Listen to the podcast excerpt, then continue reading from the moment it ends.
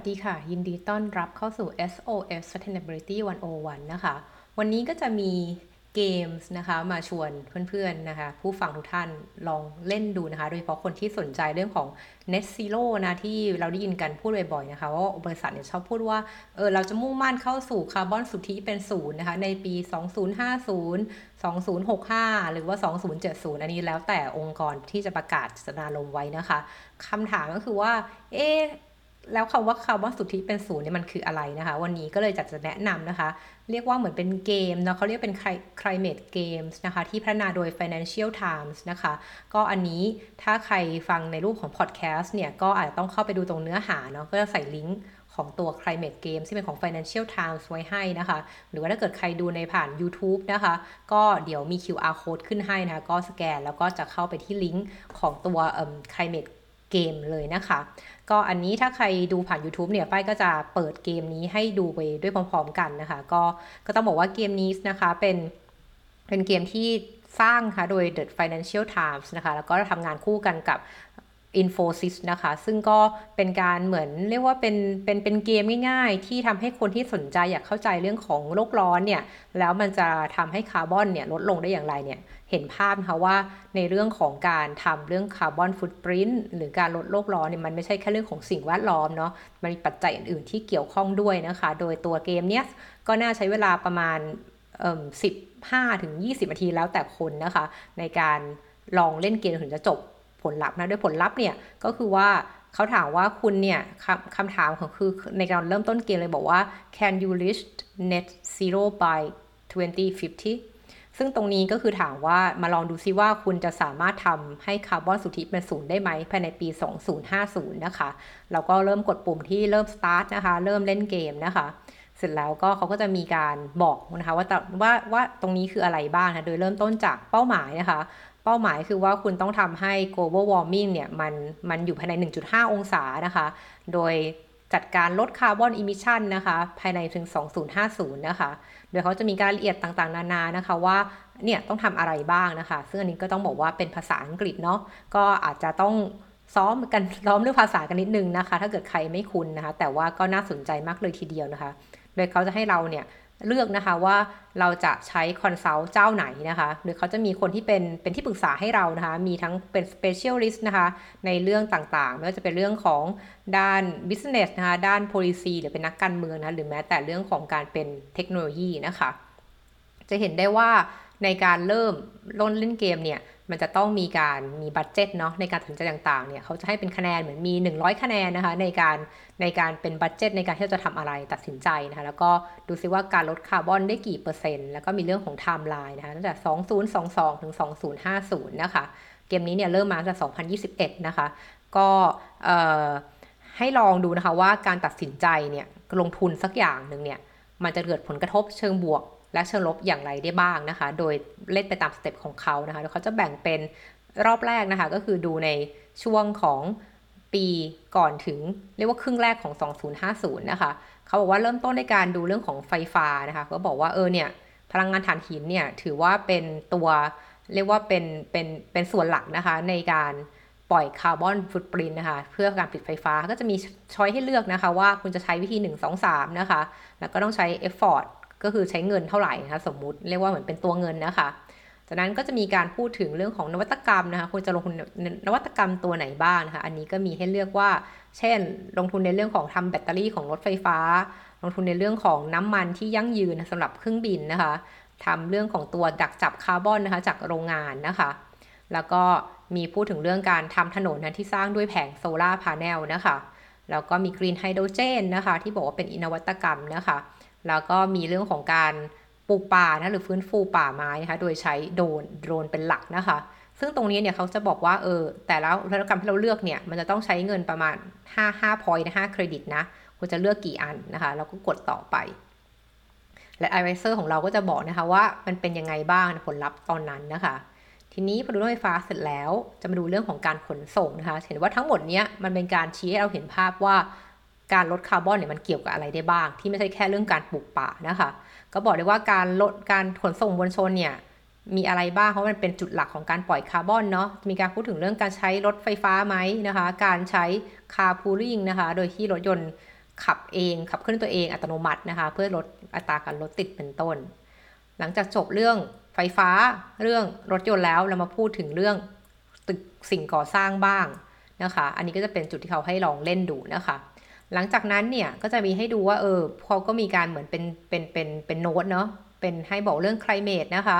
เชนเนี่ยจริงแล้วมีการพูดถึงเรื่องเรื่องออแผ่นน้ำแข็งเนาะที่ทวีปแอนตาร์กติกอะไรอย่างเงี้ยค่ะ ว่าตอนนี้มันเกิดอะไรขึ้นบ้างนะคะ แล้วให้เราอ่านเนื้อหาตรงนี้ก่อนนะคะ แล้วก็กดกดปุ่มข้างล่างที่เป็นกล่องนะเป็นเครื่องหมายคำถามนะคะว่าเออพอเขาเล่าแล้วผลลัพธ์คืออะไรบ้างนะคะเขาก็บอกว่า เอ้ยมัน มันมันผลลัพธ์แย่มากเลย เป็นข่าวร้ายเนาะอะไรอย่างนี้ว่าแผ่นน้ำแข็งเนี่ยจะละลายเร็วนะคะ ตรงนี้ต่อมานะคะก็เริ่มไปดูเรื่องของอุตสาหกรรมแหล้วเริ่มเป็นธุรกิจมากขึ้นนะคะในพูดถึงเรื่องของอุตสาหกรรมซีเมนต์นะคะ แล้วก็หลังจากนั้นเนี่ยเขาก็มีบอกเอ้ยมีข่าวมีข่าวนี้บอกคุณนะ ในฐานะ advisor ของคุณเนี่ยคุณทำทำนี่ได้ดีแค่ไหน แล้วเราก็ได้คะแนนเพิ่มขึ้นอีก 10 คะแนนเพื่อเอาไปใช้ลงทุนต่อนะคะ ต่อมาเป็นการพูดถึงมีเทนนะคะ ซึ่งมีเทนเนี่ยก็เป็นก๊าซที่ทำลายล้างได้มากกว่าคาร์บอนไดออกไซด์เยอะนะคะ เขาก็ถามว่าเราจะทำอะไรต่อนะคะ แล้วก็มีการให้ feedback จากการตัดสินใจ เมื่อเราเลือกทางเลือก A หรือ B ก็ตามทีนะคะ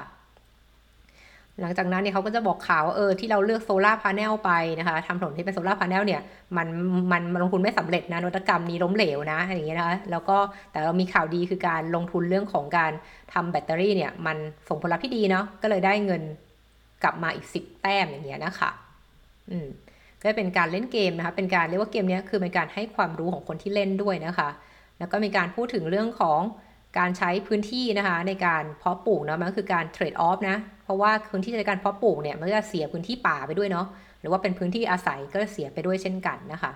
แล้วพอเราเล่นถึงตอนนี้เขาก็จะเอ้เราได้รางวัลนะ ว่าเราดูแลเรื่องธรรมชาติได้ดีนะคะ จะเห็นได้ว่าในหน้านี้จะมี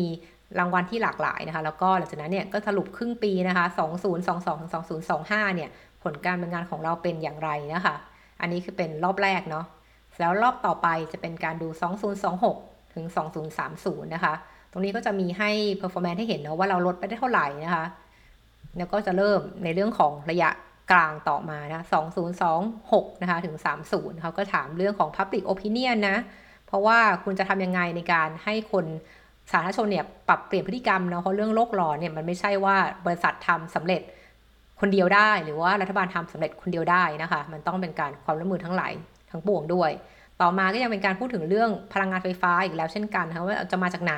เอามาจากถ่านหินหรือเอามาจากพลังงานอะไรนะคะอันนี้ก็ให้มีสามตัวเลือกให้เราลองเลือกดูนะคะ ว่าจะเป็นสัดส่วนอะไรเท่าไหร่บ้างนะคะ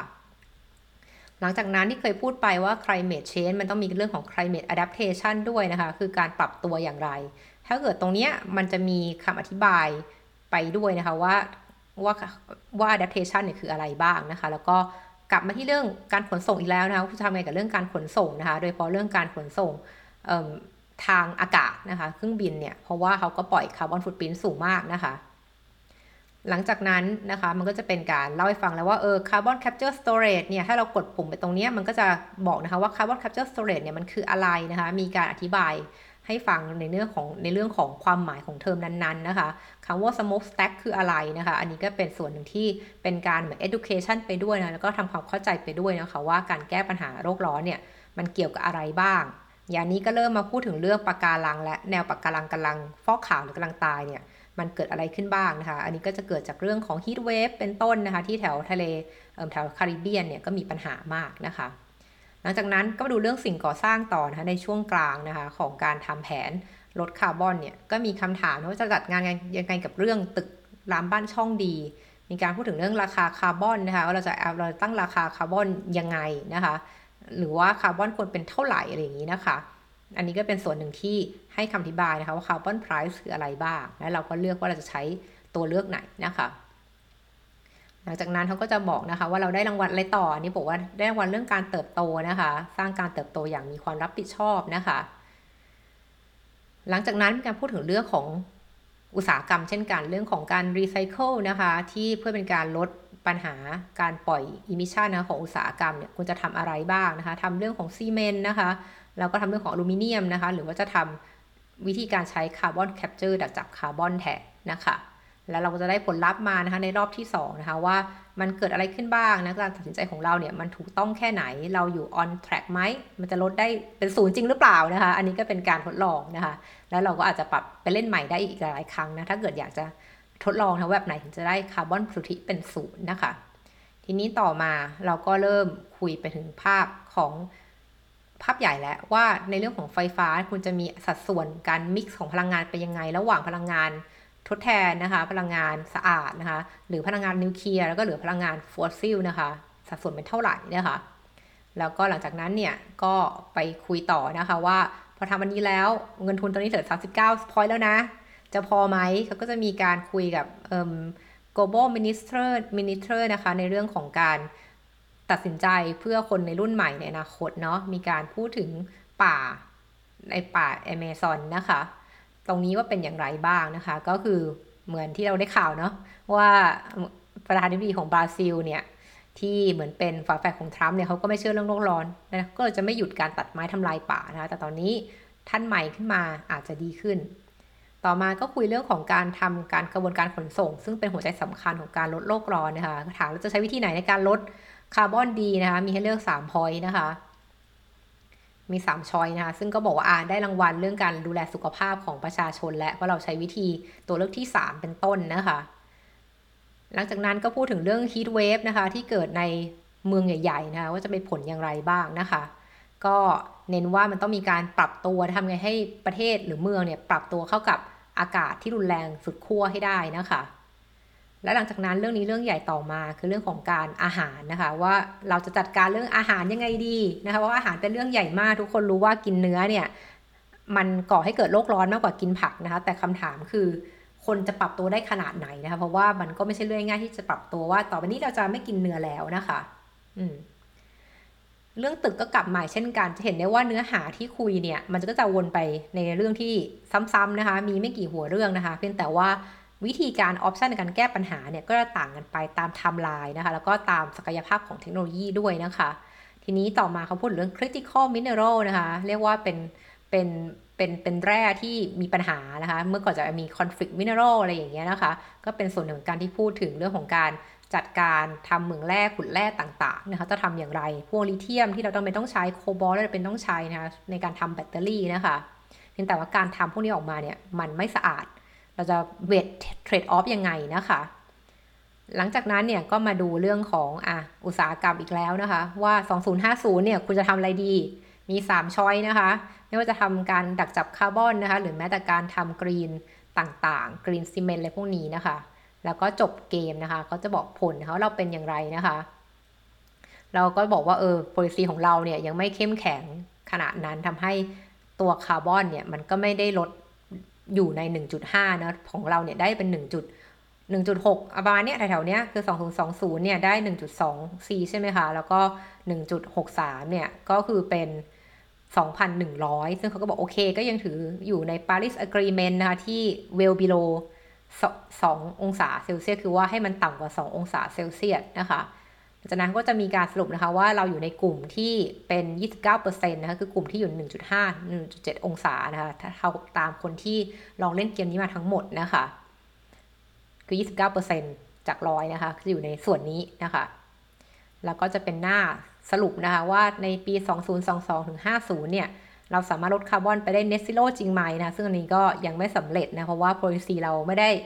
รุนแรงขนาดนั้นนะคะไม่ได้ไม่ได้แบบ aggressive นะคะ จริงจังเท่าที่จะคนอย่างที่จะเป็นนะคะ ตรงนี้ก็เป็นส่วนหนึ่งนะคะของการที่เป็น knowledge ถ้าใครสนใจอยากเรียนรู้เพิ่มเติมเรื่องของ net zero ที่ไม่น่าเบื่อไม่ต้องนั่งอ่านอย่างเดียวนะคะ แต่ให้เป็นการทดลองนะคะว่ามันมี alternative มันมีทางเลือกอะไรได้บ้าง แล้วมันเกี่ยวกับอะไรได้บ้างในการลดโลกร้อนเนี่ย อย่างตัวอย่างเนี้ยก็จะเน้นมา 4 ด้านเนาะเรื่องการพลังงานไฟฟ้า เรื่องตึกรามบ้านช่อง เรื่องการขนส่งก็เรื่องของธุรกิจนะอุตสาหกรรมต่างๆ ตรงนี้นะคะ ก็ถ้าใครสนใจเนี่ยก็เข้าไปลองเล่นได้นะใช้เวลาแล้วแต่ท่านเลยถ้าใครคิดมาก อาจจะใช้เวลานานอะไรอย่างนี้นะคะ หรือว่าพยายามจะtrade-off ต่างๆเนี่ยอันนี้ก็ใช้เวลานานหน่อยนะคะ ก็เชื่อว่าน่าจะเป็นประโยชน์นะคะกับหลายๆคนที่อยากเรียนรู้เรื่องนี้นะคะ หรือแม้แต่ว่าจะเอาไปทำเป็น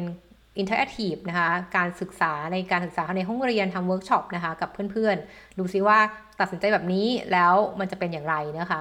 ก็จะคล้ายๆเหมือนเป็นบอร์ดเกมชนิดหนึ่งแต่ว่าเป็นเล่นผ่านทางออนไลน์นะคะ แล้วก็สามารถเปรียบเทียบผลลัพธ์ของตัวเองกับเพื่อนๆได้ด้วยนะคะ ก็วันนี้ก็คงแชร์แค่นี้นะคะ ขอบคุณที่ติดตาม สวัสดีค่ะ